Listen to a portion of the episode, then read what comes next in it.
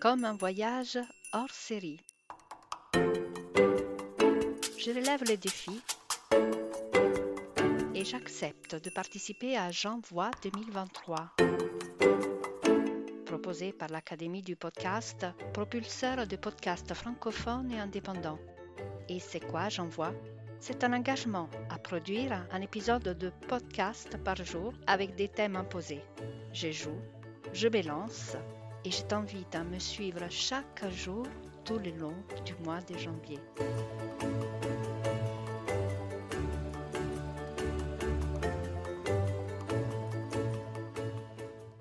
7 janvier. Une source d'inspiration. Aujourd'hui, je vais partager avec toi une de mes sources d'inspiration. Je pouvais choisir entre un livre, une ressource, une personne, et j'ai passé un bon moment pour me décider. Parce que j'ai des centaines de sources d'inspiration et le choix n'a pas été facile. Enfin, je me suis décidée pour un livre, car je suis une bibliomane, ou mieux, une bibliogourmande et j'ai toujours pensé qu'un bon livre peut être un remède, une cure, une thérapie et évidemment une source d'inspiration. Le choix de la catégorie faite est resté quand même le choix du livre. Et là, étant donné, comme je te l'ai dit, que je suis une dévoratrice de livres, j'ai vu défiler dans ma tête une série d'options. Romans, essais, recueil de poésie, j'ai parcouru mentalement ma bibliothèque réelle et virtuelle et à la fin, mon choix a été fait. Femme qui court avec le loup de Clarisse Pincola Estes.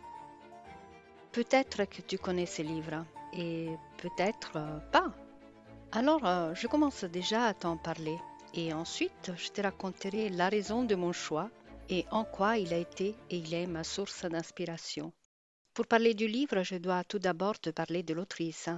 Clarissa Pinkola stessa, conteuse et psychanalyste jungienne, née d'une famille mexicaine et adoptée par une famille d'origine hongroise aux États-Unis. Clarissa combine l'art de la narration avec euh, sa connaissance des traditions grâce à la collecte d'une quantité considérable de matériel tiré du monde des contes des fées et des contes populaires étant donné qu'elle est issue d'un mélange ethnique très intéressant. Sur cette base, elle a construit une interprétation psychanalytique et en a tiré une série d'archétypes de type féminin utiles pour décrire la psyché. Et en 1992, elle a publié tout cela dans Femmes qui courent avec les loups, ce qui allait devenir son livre le plus célèbre. Il a été traduit en plus que 40 langues. Et maintenant, justement, je vais te parler du livre, mais je vais le faire avec les mots d'une des critiques du livre que j'ai trouvé dans le web.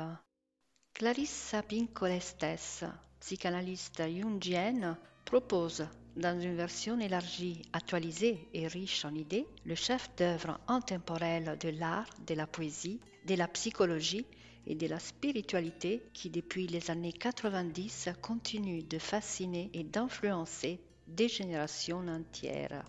La femme sauvage, comprise comme une force psychique puissante, instinctive et créative. Une louve sauvage et en même temps maternelle, mais étouffée par les peurs, les insécurités et les stéréotypes, est l'intuition extraordinaire qui a fondé une psychanalyse du féminin. Et cela a changé la vie de tant de gens. Non moins originale est la méthode utilisée par l'autrice qui, à travers 20 ans de recherche, a puisé dans les contes des fées et les mythes présents dans les traditions culturelles les plus diverses, pour aider le lecteur à découvrir qui il est vraiment, pour se libérer des chaînes d'une existence qui ne se conforme pas aux besoins les plus authentiques et pour courir avec son propre soi.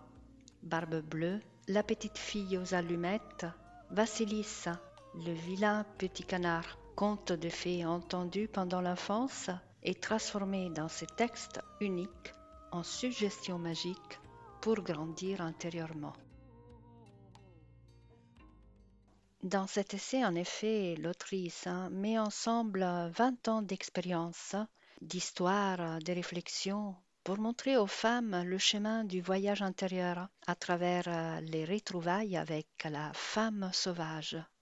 Mais laisser tout en traitant de la question des femmes n'est pas un livre purement féministe, car il s'adresse aussi aux hommes qui savent courir et qui veulent courir avec les femmes qui courent avec le loup.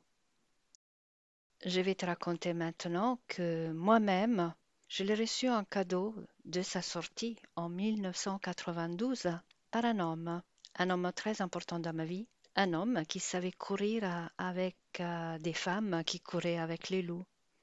Et depuis, je l'ai lu et relu dans la version italienne, puis en français, je l'ai repris, rouvert au hasard, relu en désordre, cité dans ma thèse de maîtrise universitaire, dans mes conférences, dans quelques épisodes de mon podcast, et à titre personnel, je l'ai utilisé pour avoir euh, des suggestions, pour me consoler, pour euh, me soigner, pour m'inspirer ou tout simplement pour m'immerger dans la poésie pure des textes, car euh, Clarisse Pincolestes est une psychanalyste, une chercheuse, mais aussi une conteuse extraordinaire qui connaît très bien l'art du conte.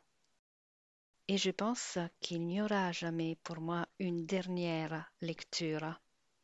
Mais attention, celui-ci est un livre de chevet, un livre qui doit être savouré lentement et qui doit en tout cas être relu, car à chaque fois, il apporte un nouveau message, ouvre des nouvelles perspectives et des nouvelles inspirations. Et chaque lecture n'est jamais pareille à la lecture précédente. Et je t'assure que c'est un livre très puissant. Maintenant, je vais te lire quelques passages du livre. Je ne vais pas te lire un chapitre entier ou une des histoires traditionnelles reproposées par l'autrice, d'ailleurs dans un style magistral, très prenant et passionnant. Je vais me limiter à te lire juste quelques passages. Au sein de chaque femme, il y a une créature sauvage et naturelle une force puissante, remplie de bons instants, d'une créativité passionnée et d'un savoir sans âge. Au contraire des humains, les loups ne sont pas surpris par les hauts et les bas de l'existence, de l'énergie, de la nourriture, des opportunités, pas plus qu'ils ne les considèrent comme des punitions. La nature instinctuelle a une capacité miraculeuse elle passe à travers le positif et le négatif sans pour autant altérer la relation à soi et aux autres. Les loups font face au cycle de vie, mort, vie de la nature et du destin avec grâce, intelligence et avec le désir durable de rester unis, de vivre bien et longtemps. Pour que les humains puissent aussi se comporter de cette manière, la plus sage, celle qui préserve au mieux il leur faut se prêter à ce que chacun craint le plus. Il faut dormir avec Dame Mort, ici nommée dans ce livre la femme squelette. Elle n'est pas un mâle, mais une déité. Si l'on veut créer, il faut sacrifier tout ce qui est superficiel, une partie de sa sécurité et souvent le désir de plaire afin de faire émerger l'intuition la plus aiguë, les visions les plus profondes. Les portes pour notre soi sauvage sont en petit nombre mais précieuses.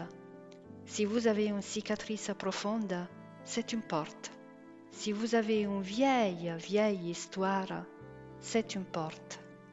Si vous aimez le ciel et l'eau si profondément que c'en est presque intolérable, c'est une porte. Si vous vous languissez pour une vie profonde, une vie bien remplie, une vie saine, c'est une porte. Et voilà mon livre d'inspiration depuis très longtemps. Donc, euh, si tu es une femme, je te le conseille pour te réconcilier avec euh, la femme sauvage. Et si tu es un homme, je te le conseille pour euh, ne pas avoir peur de courir avec les femmes qui courent avec les loups. À demain.